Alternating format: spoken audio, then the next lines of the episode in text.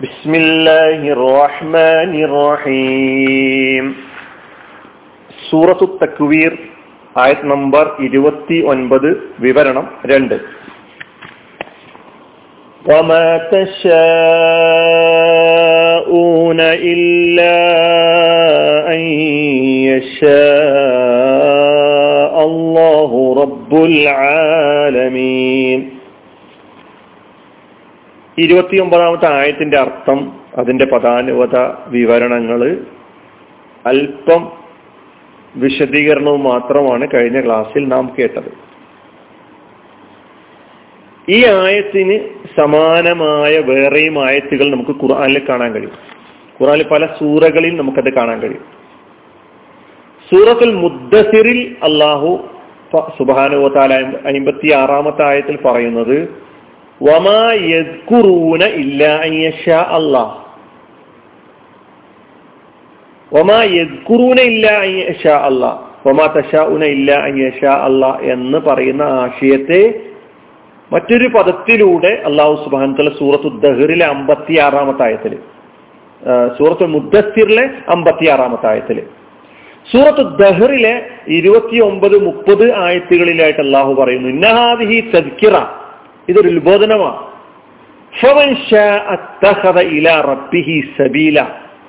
ഇഷ്ടമുള്ളവൻ തന്റെ റബ്ബിലേക്കുള്ള മാർഗം സ്വീകരിച്ചു കൊള്ളട്ടെ അർത്ഥം ഞാൻ പറയേണ്ടതില്ല നമുക്കറിയാം.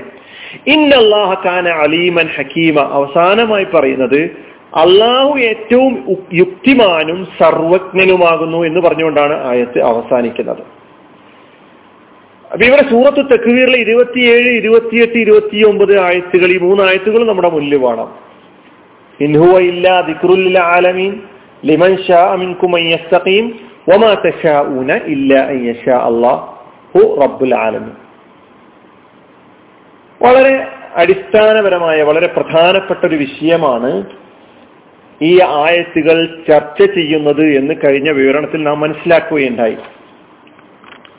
മനുഷ്യന്റെ സ്വാതന്ത്ര്യവും അള്ളാഹുവിന്റെ മഷീഅത്തും അള്ളാഹുവിന്റെ ഇച്ഛയും തമ്മിലുള്ള ബന്ധം നമുക്ക് വ്യക്തമാക്കി തരുന്ന ആയത്തുകളാണ് ഈ ആയത്തുകൾ.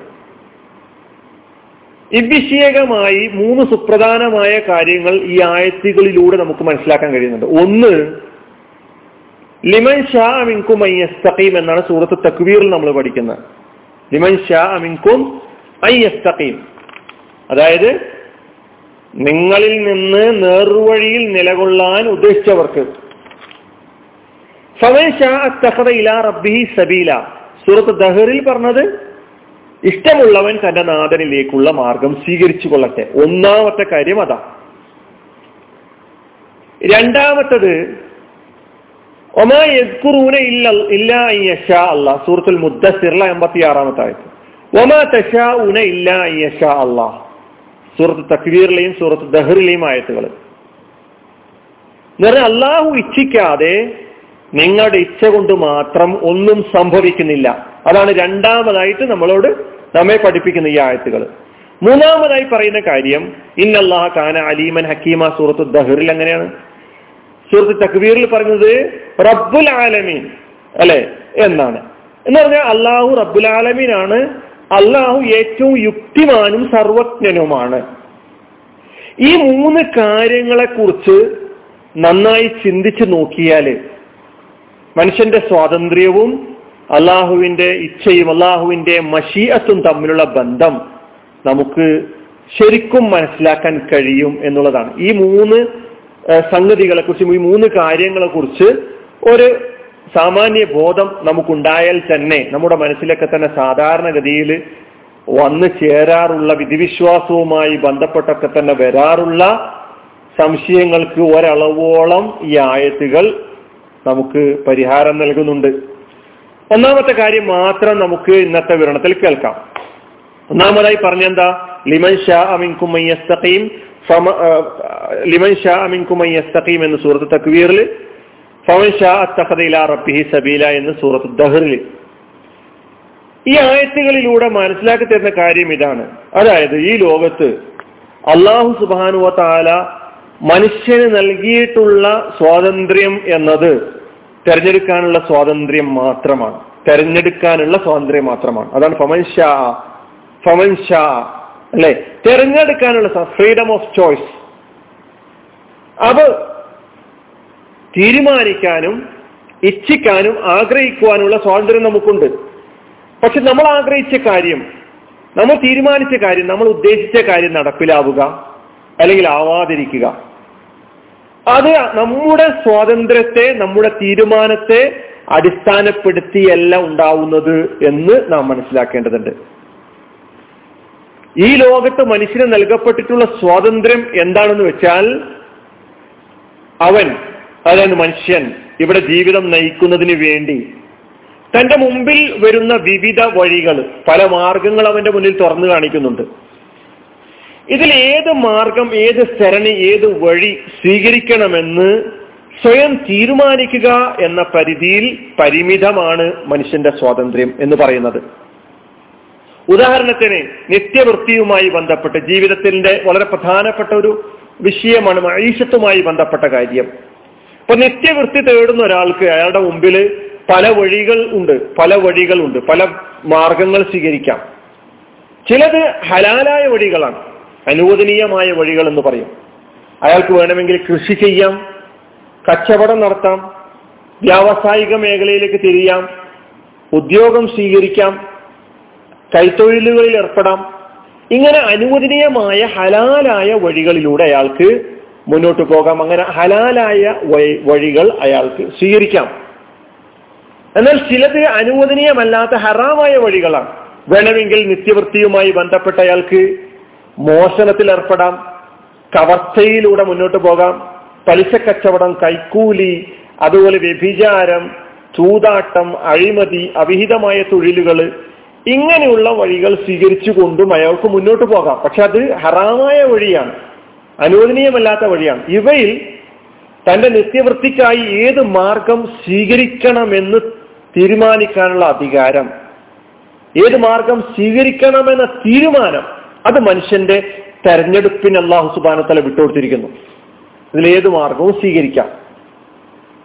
അതുപോലെ തന്നെ വ്യത്യസ്ത സ്വഭാവങ്ങളുമായി ബന്ധപ്പെട്ട് ജീവിതത്തിൽ വളരെ പ്രധാനപ്പെട്ട ഒരു വിഷയമാണ് മനുഷ്യന്റെ സ്വഭാവം എന്ന് പറയുന്നത്. മനുഷ്യന്റെ സംസ്കാരം എന്ന് പറയുന്നത്. സദ്ഗുണങ്ങൾ അയാൾക്ക് സ്വീകരിക്കാം. ദുർഗുണങ്ങളും അയാൾക്ക് സ്വീകരിക്കാം. ഉത്തരവാദിത്ത ബോധം സത്യസന്ധത വിശ്വസ്തത അതുപോലെ മാന്യത നീതിബോധം കാരുണ്യം സഹാനുഭൂതി തുടങ്ങിയ നല്ല ഗുണങ്ങൾ അയാൾക്ക് സ്വീകരിക്കാം. ദുർഗുണങ്ങളും അയാൾക്ക് സ്വീകരിക്കാം. നിരുത്തരവാദിത്വം അക്രമം അനീതി കാപട്യം കളവ് അവിവേകം തുടങ്ങിയ വഴികളും തുടങ്ങിയ ദുർഗുണങ്ങളും ആ ദുർഗു ദുസ്വഭാവങ്ങളും അയാൾക്ക് സ്വീകരിക്കാം. ഇതിൽ ഇഷ്ടമുള്ള ഏത് സ്വഭാവ രീതിയും തിരഞ്ഞെടുക്കാൻ മനുഷ്യന് പൂർണ സ്വാതന്ത്ര്യം അള്ളാഹു സുബാനുത്തൽ നൽകിയിരിക്കുന്നു. അതുപോലെ തന്നെ വിശ്വാസാദർശങ്ങളുമായി ബന്ധപ്പെട്ട കാര്യങ്ങൾ. അതായത് മതവുമായി ബന്ധ മതങ്ങളുമായി ബന്ധപ്പെട്ട കാര്യം ഇപ്രകാരം തന്നെയാണ്. ആ വകയിലും പല വഴികൾ അവന്റെ മുന്നിൽ തുറന്നു കിടക്കുന്നുണ്ട്. ഏതു വഴിയും അവനെ സ്വീകരിക്കാം. തനി ദൈവനിഷേധത്തിന്റെ അടിസ്ഥാനത്തിലുള്ള വഴി സ്വീകരിക്കാം. ബഹുദൈവത്വം വിഗ്രഹാരാധന അല്ലെങ്കിൽ ഏകദൈവത്വവും ബഹുദൈവത്വവും ഒക്കെ തന്നെ കൂടിക്കലർന്നുകൊണ്ടുള്ള സങ്കര ഇനം വിശ്വാസ ദർശനങ്ങൾ. അതിനും പുറമേ വിശുദ്ധ ഖുർആൻ പഠിപ്പിക്കുന്ന കറകളഞ്ഞ തനി തൗഹീദിന്റെ ഏകദൈവത്വത്തിന്റെ അടിസ്ഥാനത്തിലുള്ള ജീവിത ദർശനം. ഇവയിൽ ഏത് സ്വീകരിക്കണമെന്ന് തീരുമാനം? ഇവയിൽ ഏത് സ്വീകരിക്കണമെന്ന തീരുമാനം? മനുഷ്യന് തന്നെ അള്ളാഹു സുബാന തല വിട്ടുകൊടുത്തിരിക്കുന്നു എന്നാണ് ഈ ആയത്തിലെ ഒന്നാം ഈ ആയത്തുകളിലൂടെ നമ്മൾ ഒന്നാമതായി മനസ്സിലാക്കേണ്ടത്. അള്ളാഹു സുബാനു വതാല ഈ വിഷയത്തിൽ അവന്റെ സ്വന്തം തീരുമാനം മനുഷ്യനിൽ അടി അടിച്ചേൽപ്പിക്കുന്നില്ല. ഹലാലായ ഒരു വഴി സ്വീകരിച്ചുകൊണ്ട് നിത്യവൃത്തി ആഗ്രഹിക്കുന്ന ഒരു മനുഷ്യനെ ബലാത്കാരം ഹറാമിന്റെ വഴി തെരഞ്ഞെടുക്കാൻ വേണ്ടി നിർബന്ധിക്കുക എന്ന് പറയുന്നത് അള്ളാഹുവിന്റെ ഭാഗത്തു നിന്നുണ്ടാവുകയില്ല ഖുർആൻ അടിസ്ഥാനപ്പെടുത്തിക്കൊണ്ടുള്ള തനി ഏകദൈവത്വ വിശ്വാസം സ്വീകരിക്കാൻ തീരുമാനിച്ചിട്ടുള്ള ഒരു മനുഷ്യനെ നിർബന്ധപൂർവം ബലാത്കാരം ദൈവനിഷേധിയോ ബൗദ്ധ വിശ്വാസിയോ ആക്കാൻ അവൻ അങ്ങനെ ആ ഒരു സ്വഭാവത്തിലേക്ക് മുന്നോട്ട് കൊണ്ടുപോകാൻ ബലാത്കാരം മുന്നോട്ട് കൊണ്ടുപോകാൻ അള്ളാഹു അങ്ങനെ ചെയ്യുകയില്ല എന്നാണ് പറയുന്നത്. അപ്പൊ തീരുമാനം മനുഷ്യന്റെ ഭാഗത്ത് നിന്നതാണ്. അപ്പൊ മനുഷ്യന് നൽകിയിട്ടുള്ള ഈ തെരഞ്ഞെടുക്കാനുള്ള സ്വാതന്ത്ര്യത്തിന് ശേഷം വളരെ പ്രധാനപ്പെട്ട ഒരു വിഷയം കൂടി നമ്മൾ മനസ്സിലാക്കേണ്ടതുണ്ട്. അത് മനുഷ്യന് താൻ ഉദ്ദേശിച്ചത് തന്നെ പ്രായോഗികമായി ചെയ്യാൻ കഴിയുക എന്നതാണ്. അത് മനുഷ്യന്റെ ഈ അള്ളാഹു നൽകിയിരിക്കുന്ന സ്വാതന്ത്ര്യവുമായി ബന്ധപ്പെട്ട് കിടക്കുന്ന കാര്യമല്ല. മനുഷ്യന് തീരുമാനിച്ച കാര്യങ്ങളൊക്കെ ചെയ്യാൻ പറ്റുമെന്നുള്ള കാര്യം. അതാണ് നമ്മൾ രണ്ടാമതായിട്ട് മനസ്സിലാക്കേണ്ടത്. അപ്പൊ ഇവിടെ നമ്മൾ ആദ്യം മനസ്സിലാക്കേണ്ടത് ഒന്നാമതായി നമ്മൾ മനസ്സിലാക്കേണ്ടത് മനുഷ്യന് നൽകപ്പെട്ടിട്ടുള്ള സ്വാതന്ത്ര്യം എന്ന് പറയുന്നത് തിരഞ്ഞെടുക്കാനുള്ള സ്വാതന്ത്ര്യമാണ് തീരുമാനമെടുക്കാനുള്ള സ്വാതന്ത്ര്യമാണ് ആഗ്രഹിക്കാനുള്ള സ്വാതന്ത്ര്യമാണ് ഇച്ഛിക്കാനുള്ള സ്വാതന്ത്ര്യമാണ്. അത് പ്രായോഗിക രൂപം പ്രാപിക്കുക എന്ന് പറയുന്നത് അത് മനുഷ്യന്റെ ഇച്ഛയെയും മനുഷ്യന്റെ ആഗ്രഹത്തെയും മനുഷ്യന്റെ തെരഞ്ഞെടുപ്പിനെയും അടിസ്ഥാനപ്പെടുത്തിക്കൊണ്ടല്ല. എന്നത് ഈ പറഞ്ഞതിലെ രണ്ടാമത്തെ കാര്യം വിശദീകരിക്കുമ്പോൾ നമുക്ക് മനസ്സിലാക്കും. അതടുത്ത ക്ലാസ്സിലൂടെ നമുക്ക് കേൾക്കാം. വാഹൃദാവാന അനിൽഹമുല്ലാ റബുലാലമീൻ ഇസ്ലാം വലൈക്കും